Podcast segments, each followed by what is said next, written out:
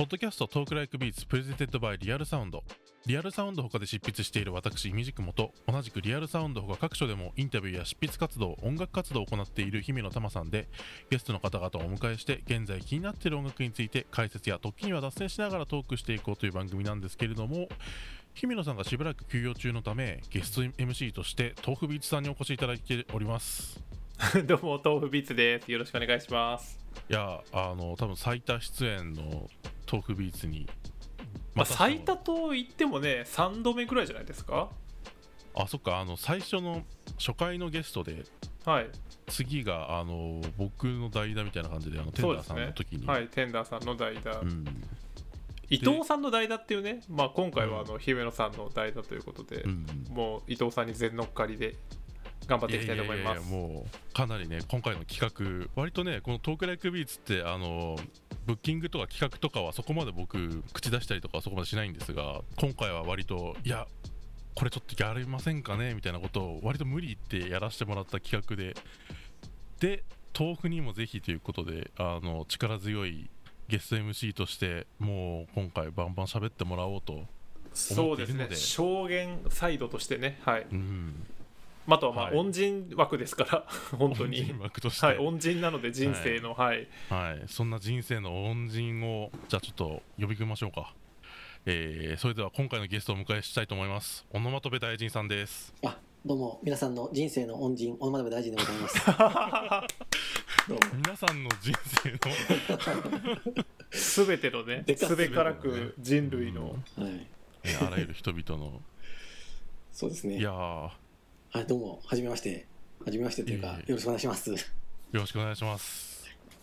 いやもうオノマトペ大臣あのーもうもちろんあのご存知の方も多いかと思は思いますが多分一番知られているのが豆腐ビーツの代表曲の「彗星の」にフィーチャリングされている、リングですあのねはい。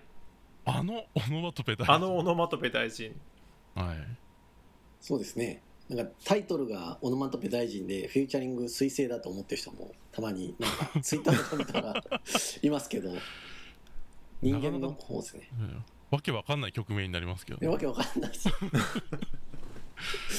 はい、というわけで、まあ、それであのオノマトペ大臣を今回、まあ、ゲストとしてお呼びした理由がですね、まあ、この前編のテーマに関わるんですけども「街の踊りリリース10周年。関西インディークラブシーンの10年前を振り返る」と題してお話を、まあえー、オノマトペ大臣とトークビーツに伺っていきたいと思います。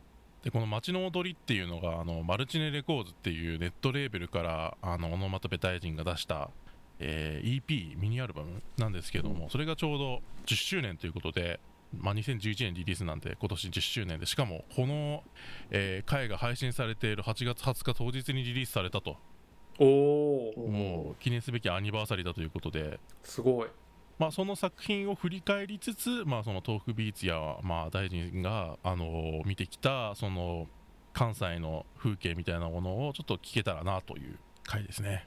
なるほど。で豆腐と、まあ、大臣はあのー一番最初、まあ、リリースっていうか、まあ、その豆腐ビーツ名義ではないけども最初にその作品をコラボして出したのって、独立した個性の宣言っていう、まあ、CDR で出してたんでしたっけ、あれはね CDR っていう風にあのシェンロンさんのブログでは書かれてるんですけど、うん、フリーダウンロードうん。どっちでしたっけ、大丈夫覚えてます？これ。フリーダウンロードだね。そうですよね、うん。でタイトルもね。そう大臣がつけた。うん。だったかな。まあ、悪ふざけはい。でしかない作品だよね。そうですね。大臣が、うん。あの大学時代住んでた下宿で作って遊んでたやつをまとめたっていう感じですよね。うん。それが2007年、7年。うん。おまあ、彗星がリリースされるのが、まあ、2011年とかなんで、まあ、ちょっとそれに先駆けても結構進行は深かったと。ーうん。そうですね。そうですね。まあ基本的に大臣が大学生でお金も持っててこう 遊べる遊びを知ってたんでこう 基本的にこうご飯連れてってもらったり家に連れてってもらってこう CD を聴かせてもらったりとかっていう感じでしたねうん。うんそうね。いや今回あのーまあもちろん街の踊りの話がメインだなとは思いつつも独立した個性の宣言あのデータ探して聞いて やなんか本当まあ2人ともめっちゃ声若いびっくりするぐらい若いんですけど割と個性を宣言するだけあってそこまでこう乖離がないっていうか。だその時は割とそのブッダブランド方式でね大臣がネタを選んできてああはあはあそれを僕はサンプリングするっていうやり方でもう割とその大臣のセンスがあの結構最初の時点でかなり固まってるんですよ。だからこう今聞いても全然僕的にはあれ割と聞けるんですよね。へえうーんこれたまに聞きますねあのアルバム実あ際そう。はい大臣はこれ聞き返したりとかってしたことあります？データ持ってます？そもそも。データ持ってないですね。その前のパソコンとかに入れてたやつなんで。うん。もうパソコンのデータの移行の仕方が分からず思ってないですね。いやまあ確かにあの2007年にフリーダウンロードでリリースされた作品をいまだに持ってるって人はまあそれはそれでレアだと思いますけど。そうそうそう。でまあそこからまあその2人のコラボレーションみたいなものはもうどんどん積み重なっていくわけですけど、まあまずまあベタな話ですけど2人の出会いみたいなところをちょっとまず聞かせてもらいたいんですけど。これあの僕が語ることって結構あるってこう大臣側からこう語ってほしいんですよね今回は。あやっぱ10周年ということもあるんで。あ分かりました。もう最初のね出会いっていうのもまさにこういうやつっていうかこういうネットラジオ。こういうやつ？あ そうネットのラジオであのイルリメさんと磯部さんがやってた。あはいはいはいネットラジオがあってでそれに豆腐くんがねあのリミックスで応募したと、そうですね。ECD イルリメのリミックスを提出してましてそれに、うん、でそれがなんかネットで流れてきてちょっとなんかクオリティがあの他の投稿してる人とちょっと段違いだったっていうか、まあ、うん。ものすごいクオリティで、うわなんかすごい人がいたなと思ってあなんかすごいもん聞いたなっていうのを思ってたんですけどでその後そう当時あの全盛期だったあの SNS の mixi があって、それでミクシーのあのディスクデシネっていうあの神戸で一番おしゃれなレコード屋ね。とまあ今は渋谷にねありますけど。そうそうそうそう。そのディスクデシネのコミュニティを見てたら16人ぐらいしかあのそこに参加してる人はいないんですけどその中にうん。あのイルリメのラジオで流れてたあの人の名前があると思ってうんそれでその豆腐ビーツにダイレクトメッセージというかメッセージを送ったと。でそれでちょっと会いましょうって言って初めて会ったっていうのが最初ですね。うん。多分ね六甲道のモスバーガーとかそそうそうそうそう。こら辺であったような気がしますけど。うん。うん。最初モスバーガーにいきなり行った気がするね。そうですよね。うん。まずは飯からだと。そこであの経済力の違いをね見せつけられて 速攻であの 怪獣されて。ねそうですね。ままだ高校生だそう高1高2なったばっかりとかですね。そうね。うん。はい。そうそう。こっちはもうバイトもしてるし全然違うぞと。経済力が違うとと。そうまず一発かまさないと。家行ったらめっちゃ CD やったりとかしたんですよね。なんかそういうのとかも覚えてますね。そうね。年齢差でいうと5歳ぐらいですか？あそうです。そうです。45歳？ちょうど5歳差だよそうですね。大臣85年生まれですよね、そうそうそうそう。いや5歳上のなんかこうあの趣味のいいお兄さんと出会うって割とこう高校生にとってはでかい話じゃないですか、いやそうっすね。あと身の回りで音楽の話できる人とかいなかったんでうん。完全にその今のそのインディー京都インディーシーみたいな音楽セカンドロイヤルとかあんなんとか、あとまあ菊池成吉界隈うん。もそうですし、まあ、あと日本語ラップの割とそのあアバンギャルドなこうオルタナティブなラインナップそのイルリメさんだったりとかこう当時の大阪のそういうこう CDR っぽいやつとか、あんなんとか全部知ってたんですよ大臣が。でほんまに全部買ってたと言っても過言ではないぐらい大臣は湯水のように CD を買ってまして そうね。そうっすね。そこからがやっぱすごかったですね。うん。なんか今のところ財力の話ばっかりだね。いやでもそのいや今もうあえてそのコンテンツの名前を出しましたけどなんかそのそこら辺のラインナップをやっぱりこうなんていうんですかね、こうそこを集めてたのは結構でかかったですけどね。ううん。んまあね。まあ、その大臣がそうやってその自分の趣味を構築されてたされてったのってはい。割と大学に入るぐらいまでにはもうそういうのを熱心に追いかける感じになってたんですか？あそうですね、まあ、高校生の時から、まあ、ものすごいその日本語のラップに、うん。まあ高校1年生の時にあのハマってちょうどあの、うん。キック・ザ・カン・クルーとかリップスライムがはいはいはい。あの出始めていつなろうばとか出たのが高校1年生だったので、うん。まあ、そこですごくラップにはまってそれからはあの毎日お母さんにあのお昼ご飯のあのお小遣いを500円とかもらったやつをあのアンパン1個で済まして、はいはいはいはいはい。貯めたお金で、まあ、毎月 CD を買うと。うん。あるあるですよね本当にね。そう。本当にあるある。もうあの涙ぐましい本当に身に覚えのある そうそうでもこれって大臣俺気になってたんですけどこれ一人でそれはどんどんこう深掘りしていった感じなんですか？こうメンター的な人いなかったんですか？当時大臣には。あ確かに。いやその当時の同級生のあの中村とか。中村。山中君とか。そういう。中村山田は今何やってんですかね？そうそうそうそう。あのねそうヒップホップ好きな人はいたけどただ大概みんな、あの海外のそのああなるほど。時代っすよね。確かに。うん、Jay-Z とかねアウトキャストとかなんかそういうのに大体みんな言ってたところを、まあ、自分は日本語のラップばっかり聞いてたっていうのうがちょっとん特徴だったかな、あうーん、やっぱり日本語のラップに惹かれたのは2000年代初頭のキックとか、まあ、あとリップとかああいうなんていうんですかブーム的にあの流行りだしたそのやっぱり影響が大きいんですか？いやもうかなり大きいですね。まあ、それでもう普通に好きになって、まあ、その後こうタワーレコード聖地タワーレコードにまあ通うようになると。いう感じでそのタワーレコードに視聴器があの日本語ラップのコーナーにあって、はい。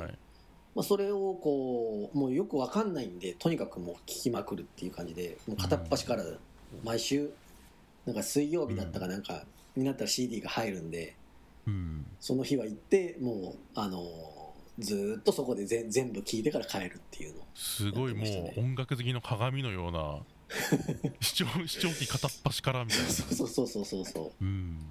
まあそれはあの神戸の、えータワーレコード。で高校があの大阪の京京橋ってとこの高校だったんでその途中にあのちょうど梅田があって。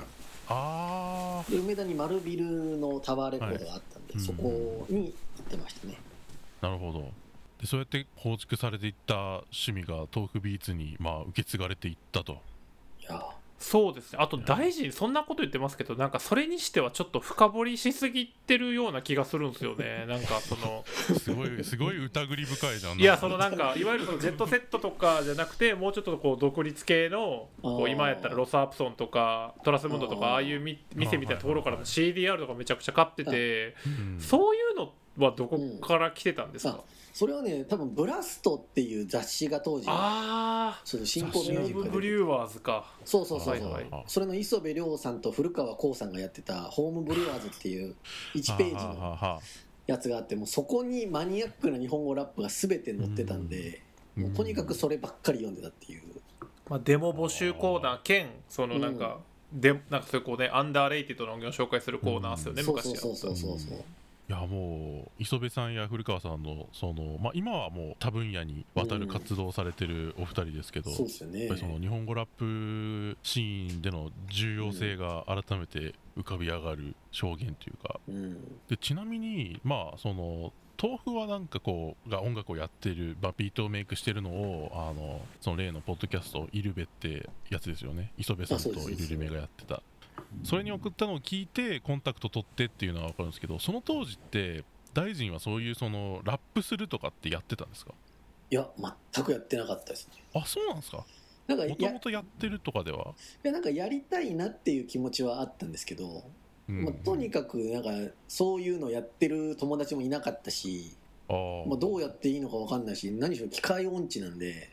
でも部活入ってましたよね大臣あ部活は入ってたね。軽音サークル。あの西村西村土香と出会う。あの また別のね重要なその街の踊りに向けた重要な話がそこでも進んでるんですよね。そうそう。それは入ってたんですけどまあ何にもできないんであの賑やかしというかコミュニケーション担当としてコミュニケーション担当。このシャイな部員同士の間をつなぐコミュニケーションっていう。でも伊藤さんこれ聞いて冗談だと思うかもしれないですけど、はい。まあ、僕が見た限りではこれ本当にやってましたからね大臣は。コミュニケーション担当、そうですよマジで。マジであとはそのあの大臣が言ってた大学の文化祭のあの総合司会とかやってましたから、大臣。あそう総そうやって合司会はい。総合司会。やってコミュニケーションをねね見せつけてましたよはい。いやもうコミュニケーションいやーすごいですね。あのうん。司会似合うなと思ってたんですけど。司会似合うスタイルだなと思ってたんですけど本当にそういう感じだったんですね。いやそうやってましたね。まあ何にもできないけど何かやりたい人間が行き着くのがやっぱり総合司会じゃないですかね。そんなことはないでしょ。タモリの。スタンスとしてはタモリですよそれはもう。そうですね。言われてみればタモリですね。ね俺タモリだったんだで豆腐と出会ってからじゃあそのラップをしだすんですね、いやそうですね。それもなんかどっちかというと豆腐くんの曲がまあすごくいいんでなんかこうオリジナルのなんか作れた方がいいなってなってじゃあまあ声でも録音しようかっていう感じでしたかね。なんか。だから大臣はあの最後、その最後というか今に至るまでその、うん。このテムズビートしかり俺しかりそのいいやつの曲が出た方がいいからそれが出るんだったら俺はラップをするよみたいなスタンスなんですよ。あおすごい。その CD とかももうピペッツが聴きたいんかじゃあ持ってけっつって言ってピペッツの3枚組のアルバムを貸してくれたりとか あのそういうこううん。あフランスギャルやったかな？なんかそんなんとかもありましたしうんそのすごい。サンプラー使ってないのとかもあエイブルトの体験版とかねうん。あ使ってないからもう持ってけみたいな感じでそういうこう谷町気質っつったらあれですけど その大臣がこういいと思ったやつに大臣はすごいそういうこうねそのなんか物資とかじゃなくてそういうこうラップを俺がやることによってこの人が曲を作るんやったらラップをしようみたいな側面があるんですよね。いやそうですね。約束の力でそいつを動かすみたいな。うん。でも最初の頃あれだもんね。なんかアカペラの CDR とかやたらあそうですそうです。渡したりとか。あの僕のキャリアの話になっちゃいますけどあのサイプレス上のトロブーと一緒の「ベイドリーム」っていう曲をリミックスして僕対外的には多分一番最初にバズったっていうのは多分その曲やと思うんですけど、うん。うんその曲で僕ソニーのオーディション声かかったりとかもあったんでそのリミックスを作るにあたってのアカペラは横浜のウェーブっすよね確か。ウェーブディスクウェーブ、え何だったっけな？ウェーブ。かなんかでも横浜の店で買わないとアカペラがついてこないですけどわざわざ僕にアカペラを渡すためにそこであのアルバムの初回盤みたいなのを買うたんですよ大臣が。そこで買ったらアカペラの CDR がついてくるからって言ってアカペラをわざわざ送ってくれてそれで作ったのがあのリミックスで今の仕事につながってるっていういやマジモンの恩人じゃないですか。そうなんですよ。彗星とかよりはるか昔前からもうすでにそのかなりのその恩を授かってるんですよね。いやいやいや。いやただただ誰がやったってそうなるわけじゃないんであの音楽の才能がね大大前提としてそこが一番でかいと思うけど。いやでもやっぱりねそのデビューとかしてない状態で頑張ろうっていう気持ちってそのなんか生まれにくいじゃないですか。さっきも言いましたけどうん。その約束の力でねこう人を動かしてるんですよ大臣は。実はうん。コミュニケーション担当なんで。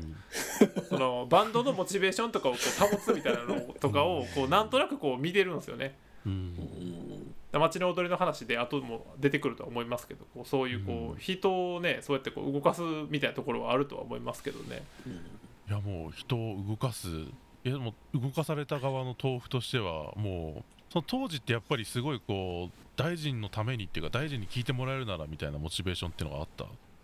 まあ、あと普通にアカペラをすごい探してたんですよ、当時そういうこう自分が曲を作るのに、っていうのも見てくれててもらった、その日本語で原稿曲のアカペラってめっちゃ貴重なんですよねやっぱ。今もそうだと思いますけど、うん。今はまあでもソフトとかでね抜けますけどブート作ろうと思ったら、うん。なんかそういうのがあったんでそれをやっぱ仕入れてきてくれたみたいな。だからもう普通にそのピチピチの魚みたいな料理するしかないみたいななんか そういう感じのものだったんで。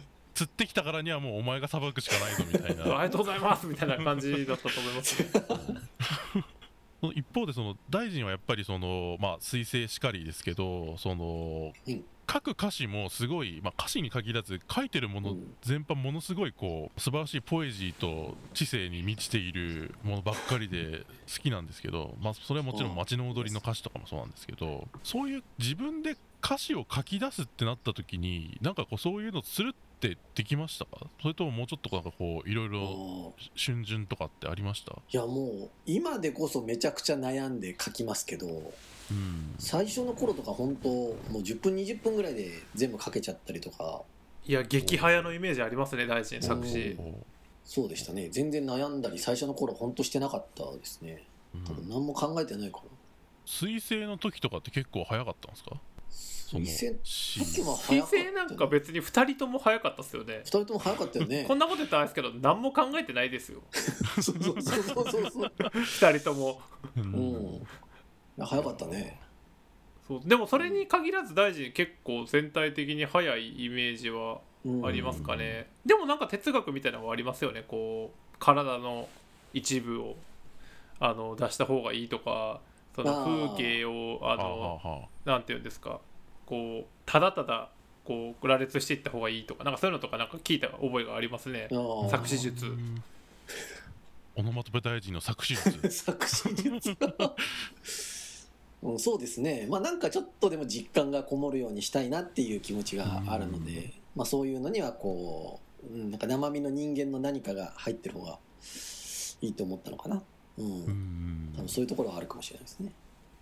でまあその独立した個性の宣言がまあまずその原点としてありその後まあ2009年に、えー連名で「ムービーアバディ」がありフィーチャリングラオスですね。はいはいはい。で, はい、でそれでえーっと2010年にまあビッグシャウト・イット・アウトビッシャリラが、うん。はい。で割と多分これ多分彗星以前だとこれが多分こううん。豆腐とオノマトペ大臣のそのタッグとしてはすごい印象深い人も多いんじゃないかなっていう。そうですね。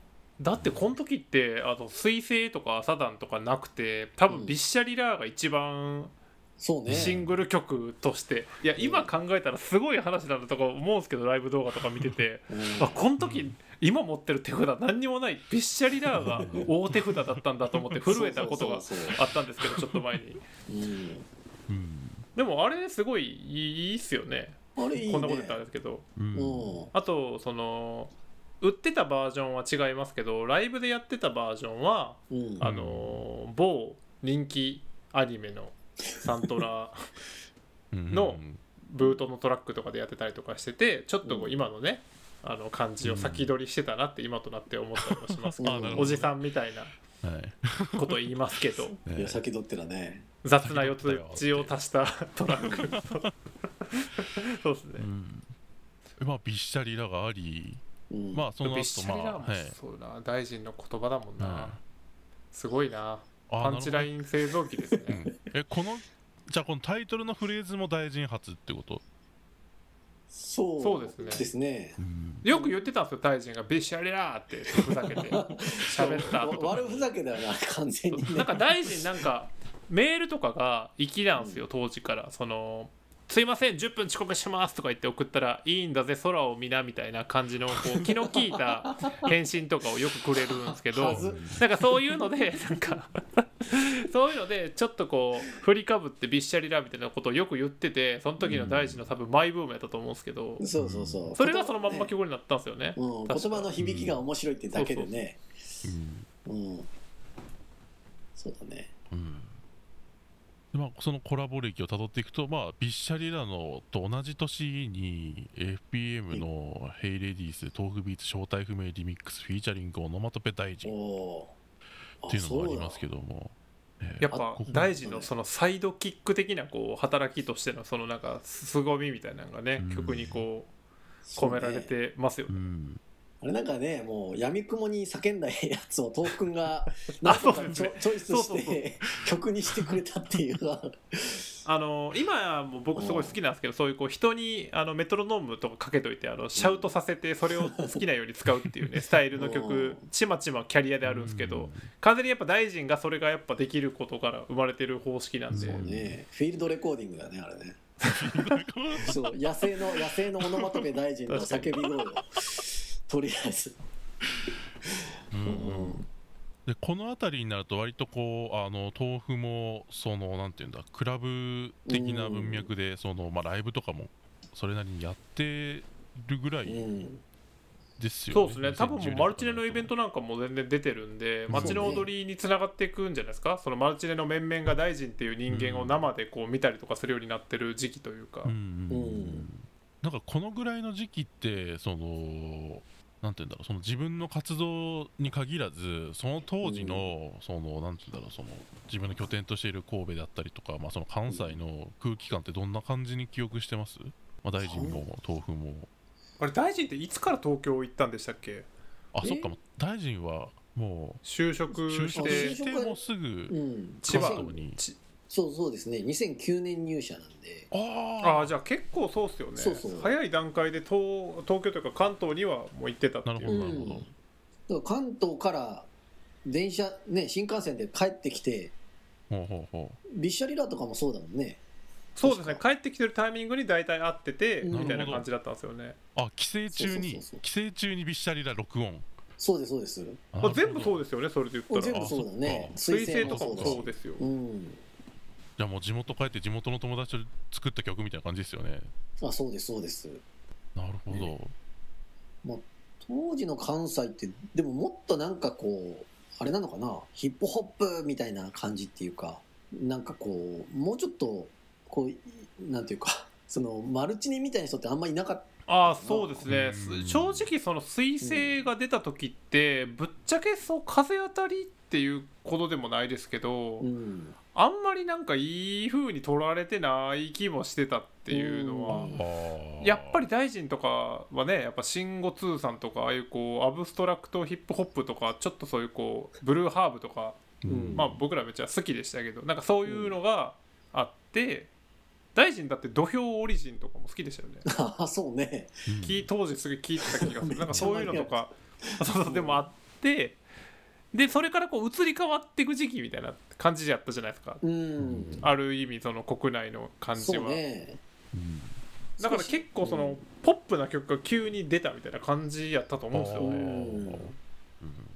でもマルチネ時代も割とこうこの2009-10年ぐらいにこうポップ化した感はあってまあ。ああまあそうっすよね、やっぱ妹とか2009 7かあれは。うん、7とかです7とかか、うん。まあでもなんかそこからちょっと間を置いてうん。ポップ化していくっすもんねみんなが、うん。ううん。んで言ってみたらそのある種のそのマルチネポップ化の極点っていうかそのアートワークまで含めてものすごいこう結構その毛色の違うポップさが前に出てきたなっていうのがやっぱりその街の踊りうんっていう印象があって、うん。そうかもしれないですね。うん。まあこれはもうソロで出そうってなったそのタイミングみたいなのっていつぐらいだったんですか？そのオノマトペ大臣で出そうぜみたいな。これそれこそそのその FPM の正体不明リミックスうん。が出た時に、まあ、ビレバンの、まあ、ある店舗っていうかうん。があのーなんか我々がその当時東北君と2人でやってたネットラジオの収録をしこれ別に言ってもいいんじゃないですか？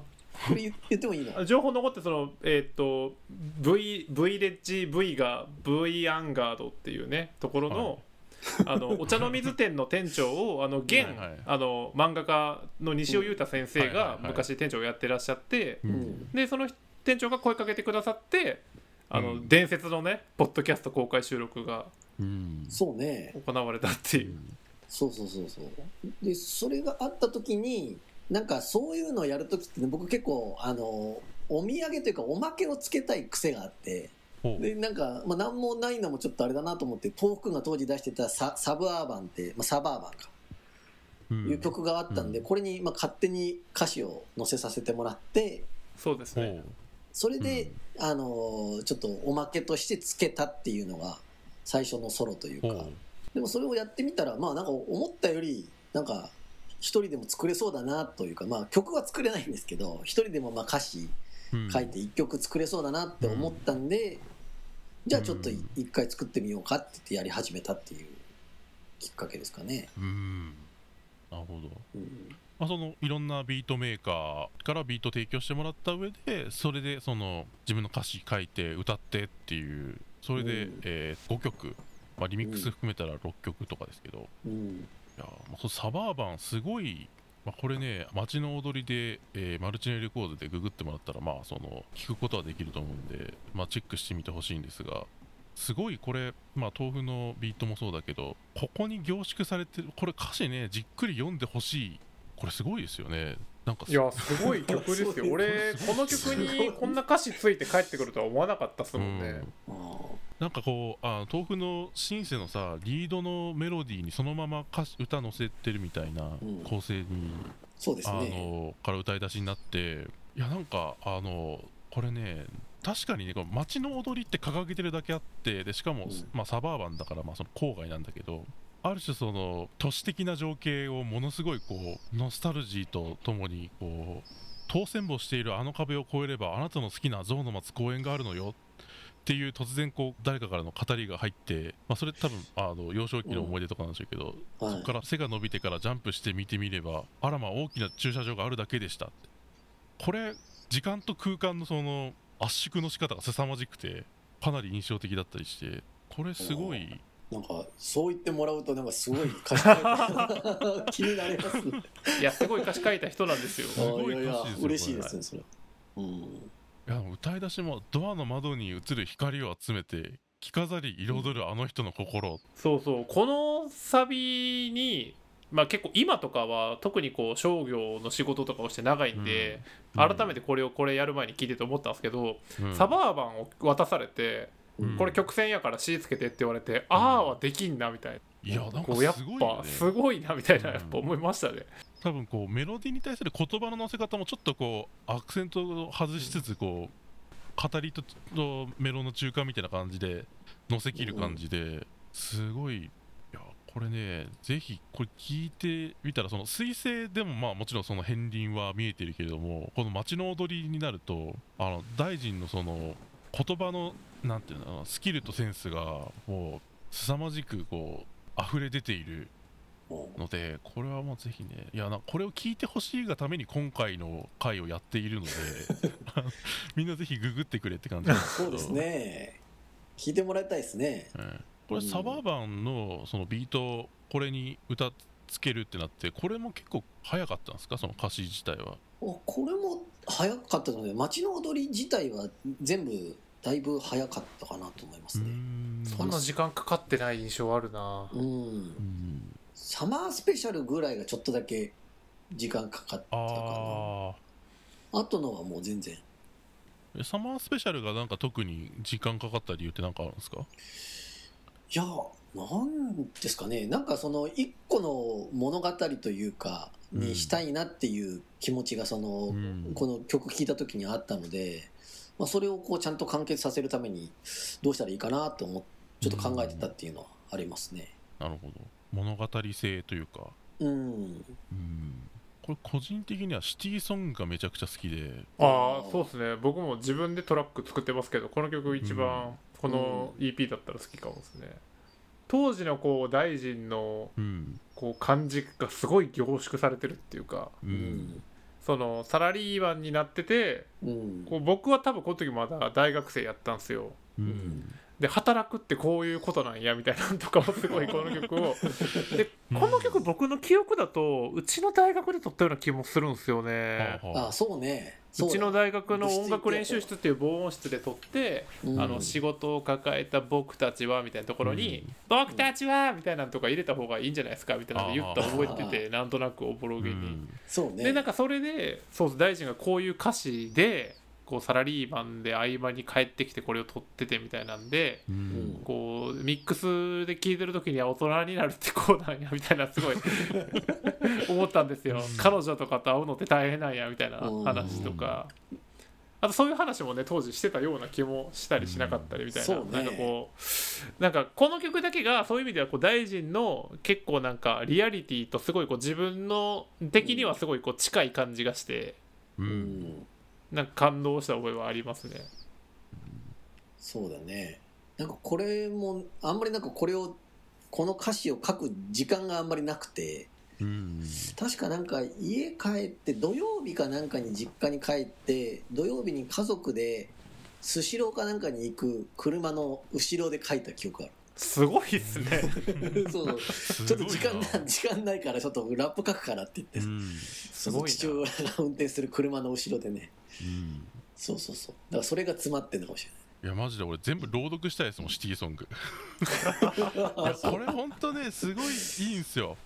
うん。あとそのあとサラリーマンでありつつ音楽活動もやっててそのうん。大臣のそのまあその豆腐も言ったようなそのパーソナリティみたいなところもあるいはその音楽みたいなそのなんか作るとかそういうことをそんなにこう特別なものと思いすぎないっていうかうん。むしろもうちょっと音楽やめちゃうみたいなそういうこう考え方みたいなものの外にあるなんかもうずっと音楽がなんかもう浸透している生活みたいなものがこうここに凝縮されてる感じがあってうん。それがねグッとくるポイントが高いっていうか。ああやっぱ宣言した通りのやっぱ人生を送ってましたね大臣は。そういう意味ではこう。うん。そうあのかね大学生の時から絶対に就職すると。ううんん言ってたしその就職をしたいって言ってるやっぱ西村土香さんには強くやっぱ当たってたし僕とかにもやっぱ絶対就職した方がいいってやっぱ常に言ってて僕もそれをやっぱあのまっすぐ受け止めてそうだったんで絶対にしたいって思ってたんですけどまあこんなことになるとはまあつゆ思わなかったですけど まあでもそのでもやっぱその直接直轄の先輩がやっぱこういうスタンスやったっていうのはやっぱだからその曲だけじゃなくてやっぱ大臣自体もそういう人やってるのしてほしいですよね。今その大臣は本当にサラリーマンをフルタイムでやってることとかっていうのはその大臣の曲と割とこうちゃんとリンクしてる事柄というかうん。これですっげえ夢追い人やったらなんかそれはそれでなんか話おかしくなっちゃうっていうかこうん。う夢追い人っていうのもあれですけどでもなんかこううん。なんていうんですかね。こう音楽っていうのはこうねそれだけ見るもんじゃないみたいなのは結構昔から言ってて大臣は。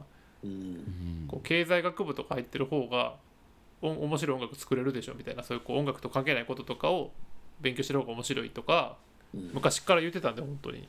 うん。そういう価値観とかがすごいこう凝縮されてますよねこの曲にはマジで。うん。そうかもしれないね。そう言われてみれば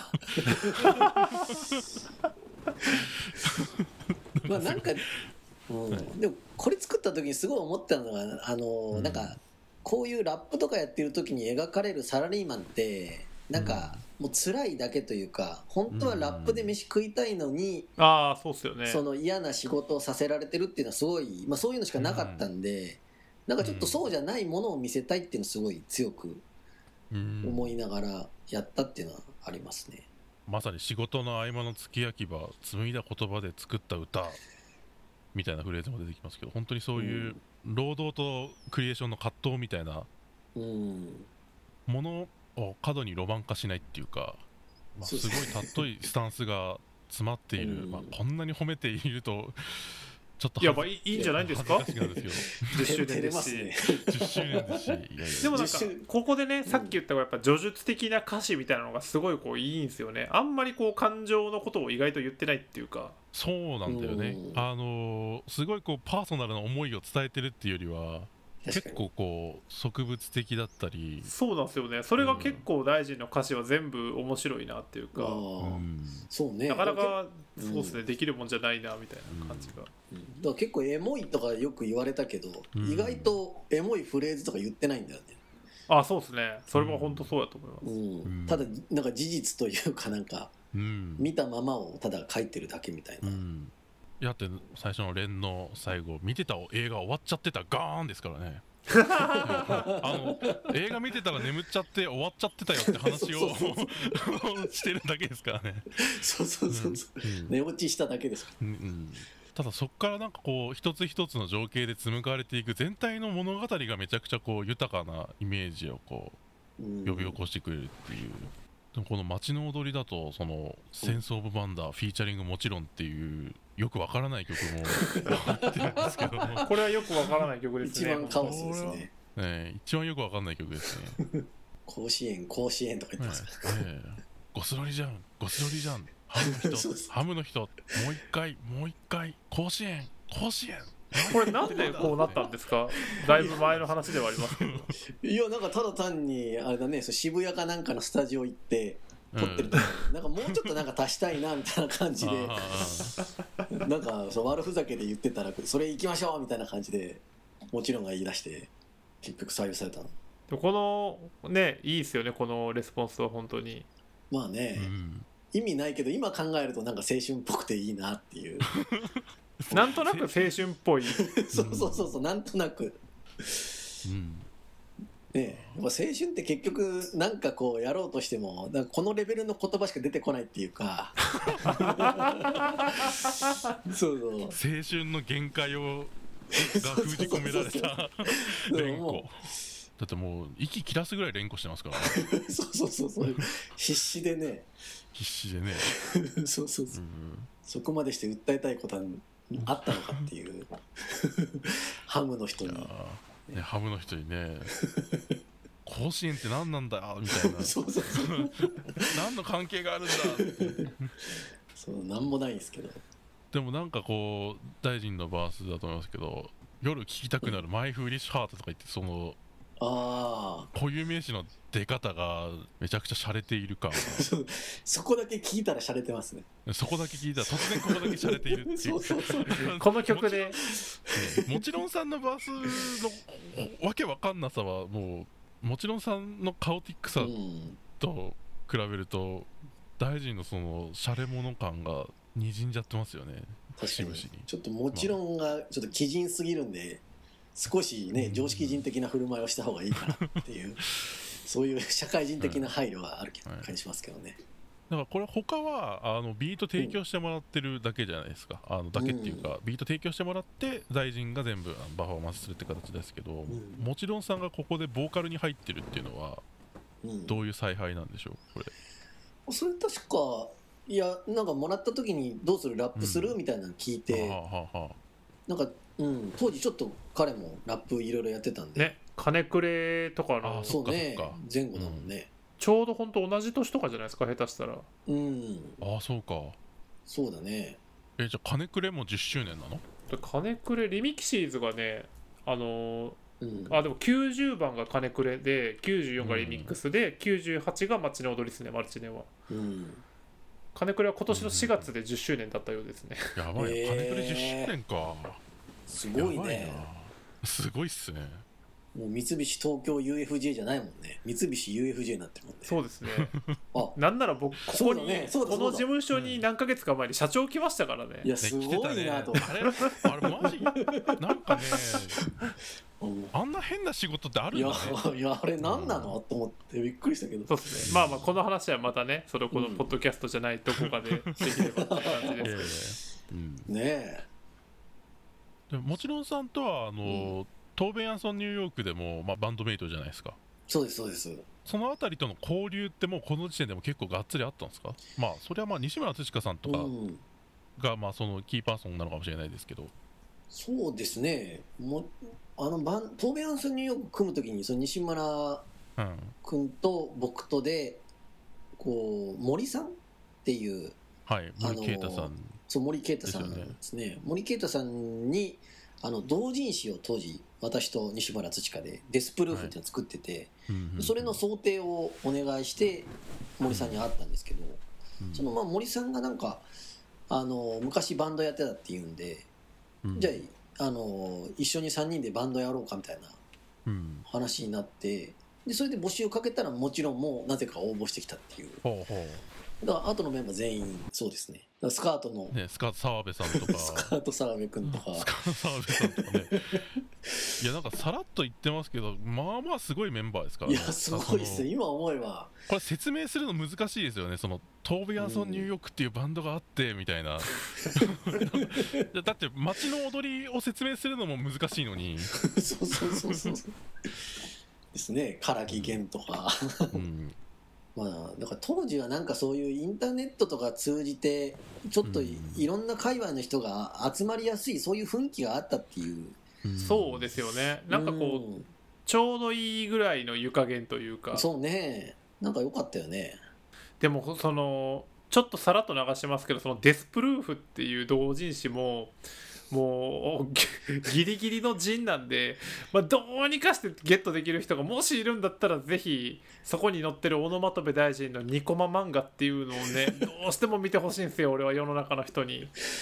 傑作。もう本当にギリギリのニコマ漫画がね今ちょっと出してこようかなって思ったんですけどちょっと奥にしまっててすぐ出せなかったんですけどうん。このデスプルーフもかなりこう大事なね、うん。オノマトペ大臣史上そうだね。陣ですね。うん漫画ほとんど読んだことないのに漫画描いたらこういうことになるっていう。うんうんうん。ちょっと冒涜だよねあれね。漫いや漫いやでも本当にもうすごいんですよね。でもなんかこう漫画っていうもののやっぱ概念の手前からやってきてるんでやっぱすごいですよね。概念の手前がそうそうビートルズを聴かないで音楽始めた人みたいな。パンクじゃないですかそうそうそう。もうもう楽器弾けないけど始めるやつ。そうそうそうそえちなみに森啓太さんはあの想定家として今はもう結構ものすごいううん。精力的に活動されてますよね、そうですよね。いやなんかすごいですね。グラタン馬太郎さんだと思ってたらものすごいこう素晴らしい想定作品をめちゃくちゃ、うん。まああと触れてないですけど街の踊りのね想定が。あそうそうそう。そ森さんですあのからね。街の踊りのジャケットのイラストレーションがあのー西村さんでデザインっていうんですか？その、うん。アートワーク全体のディレクションが。アートディレクション的な。うん、う森さんでっていう、そうですね。だからマルチネの時とかってなんかそういうアートとかそういうなんか音楽じゃない人とも結構いろいろ知り合えたんで、それはすごい面白かったなと思いますね。うん。ジャケットも素晴らしいですよね。あの西村さんらしい筆致で、うん。かつその配色とかタイポグラフィーとかは森さんのうん、仕事なのかもしれないですけどこれ含めてやっぱりこれってアナログ12インチとかが7インチ11インチとか7インチとか出てたんでしたっけ、あそうですそうです。アナログ出てますね。うん、ですよね。まあ多分入手は多分今はうん。厳しいかとは思いますがアマゾンで見たら今9800円ですってえ？おお街の踊り12インチアナログ、あ Amazon 本当だわ。ええやばい。いやでもこれねちょっと欲しいなって思っちゃいますもんね。このアートワーク確で僕もどこにしまってるかわか わかんなくなってる。確かに絵としても結構いいですからね、うん。今思えば、うん、アナログのサイズでこう飾っておきたい絶妙なアートワークですよね。うん。いや本当にいい絵を描いてもらってうん。ありがたいなと、で西村さんとその大学の軽音部みたいなで一緒だったみたいな感じなんですよね？そうですそうです。石村さんとは。うん、西村土香さんもすごい漫画家として出だけでなくいろんな存在感を発揮し、そうですね。うん。石村さんはその神戸にいた時は結構あの青春パンクとかが流行ってた時代であのガガガスペシャルとかうん。あのメガ正秀って。セックスマシーンとか。そうそうセックスマシンとかあのそういう人たちと交流がすごい当時からあったんで。ほうほだからなんかいちいつだったかあのガガガデラックスって言ってそれこそそのガガスペシャルとセクマシの、まあ、モーリーさんとあとメガ正秀さんと、なんかその人たちがちょうど人間っていいのが流行った時にうほう。なんかその年のあの正正月っていうか年越しの時になんかあの神社生田神社だったかどっかに行ったんですけど、なぜかそのメンバーと僕と西村君で行ったことありますね。今思えば全然意味わかんないですけど、まあ、西村君が知り合いだったからっていうだけで、西村そうです僕もあの今やあのあれですけど初めて行った Perfume の握手会はモーリーさんと西村土香さんと3人で行った。セクマシのボーカルのモーリーさん。でなぜか剣を持ってないのに2人ついてきて僕だけが入って僕が握手して僕がだけ握手してきたっていう。何出迎えてくれ。たってだったかな？でも行ったのはね3人で行ったのか行ってあったのか忘れましたけどね。覚えてんすよ。Perfume のライブは多分ね剣なくても見れたとかやったような気がするんですけど。へえだから神戸っていうね狭い土地が生んだはい奇跡、生んだ奇跡。うん。そうか、ねそっからこうまあ神戸コネクションの西村土香豆腐ビーツオノマトペ大臣から始まってのオノマトペ大臣街の踊りうん、これやっぱりすごい今から振り返っても、まあ、なかなかこう後世に残しづらいスタイルの名盤ではあるんだけれどもそうですね。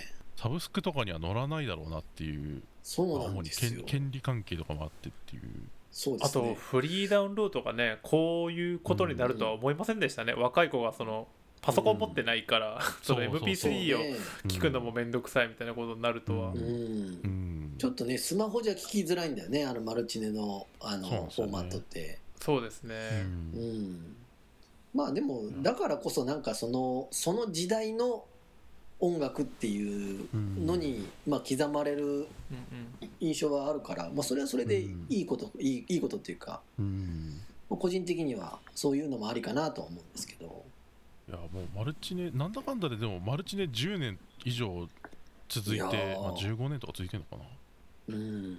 もう相当まあ今もそのそれこそ長谷川博士みたいなうん。めちゃくちゃ新しいどんどん新世代もリリースしまくって、うん。今から振り返ってもうだって今最新が184とかですからね。まあおー15年で180枚かすごいっすね。うん。結構なペースだよねいや確かに。レーベルとしてはねすごいよね、うん。そんだけのコレクションがあるっていうのは。すごい。うん。でもやっぱりその街の踊り前後のまあ街の踊りのちょうどすぐ後はマルチネラップコンピですね。あ女の子のブームが知りそうたいそう。そうそねあれなんかね確かねあの日付的にねあの街の踊りの翌日くらいのペースだった気がするんだよな。あそうだ。そうですね。街の踊りがなんか8月20日で。ずっとリリースされなくてね、うん。そうそうそう。そうなんかだいぶ経ったんだよねあれね。うん。ううん。んあとあとか。本当だったらあのー大臣とマルチネのその直のコネクションはもうちょっと早かったかもしれないってことですよね。それだったら。マルチネラップコンピが早く出てたら。確かに。そうで街すね。の踊り。あれでも東北のとしてもマルチネで出したのはあれが一応名義としては初めてなのかな。あうんどうなんでしょうね。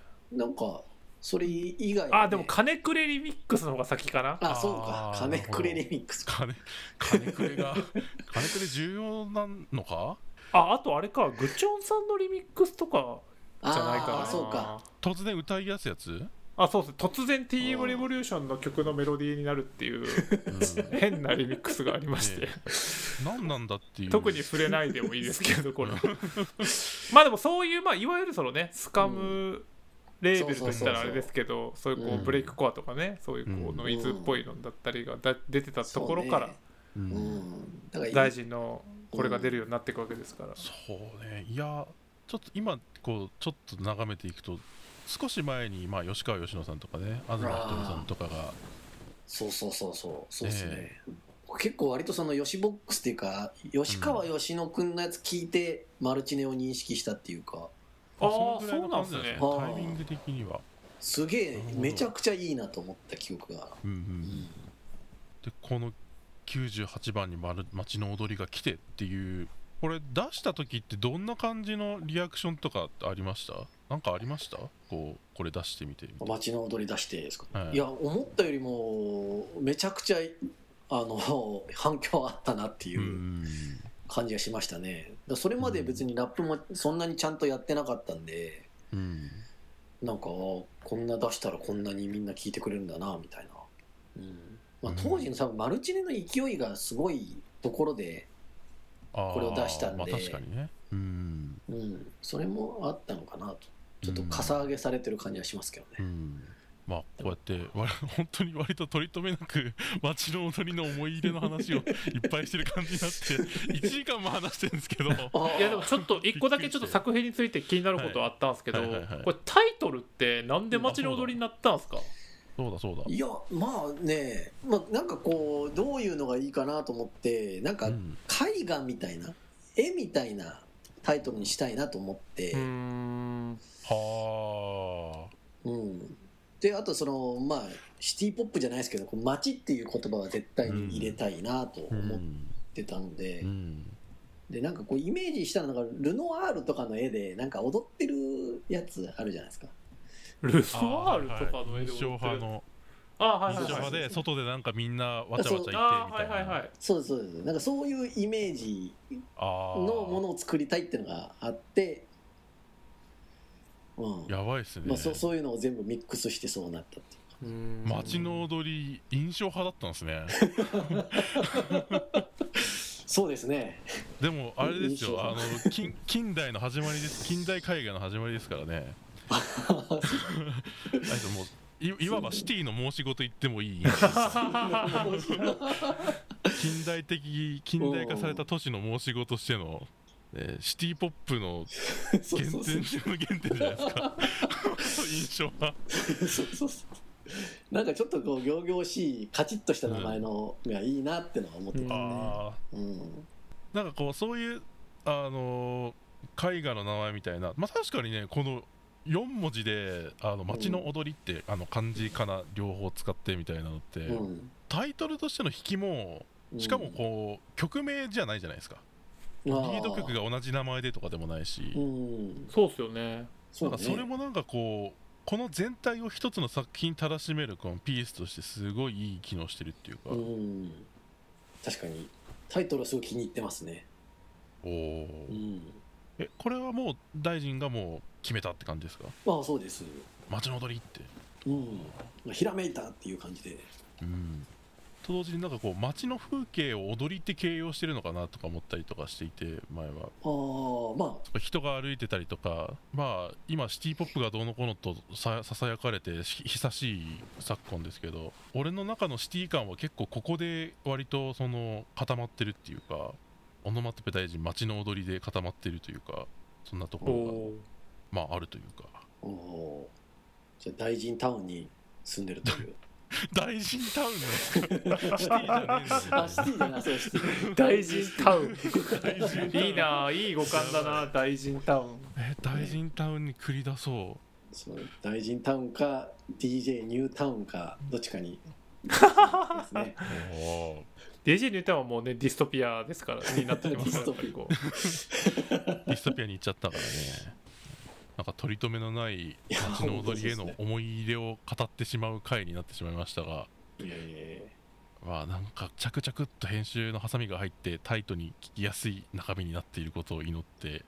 そうです あのなかなかこの説明がいるくだりが多い気もしますからね。ね多い。確かに本当にこのマルチネレコードっていうところからぶっちゃけ説明しないといけなかったりするじゃないですか。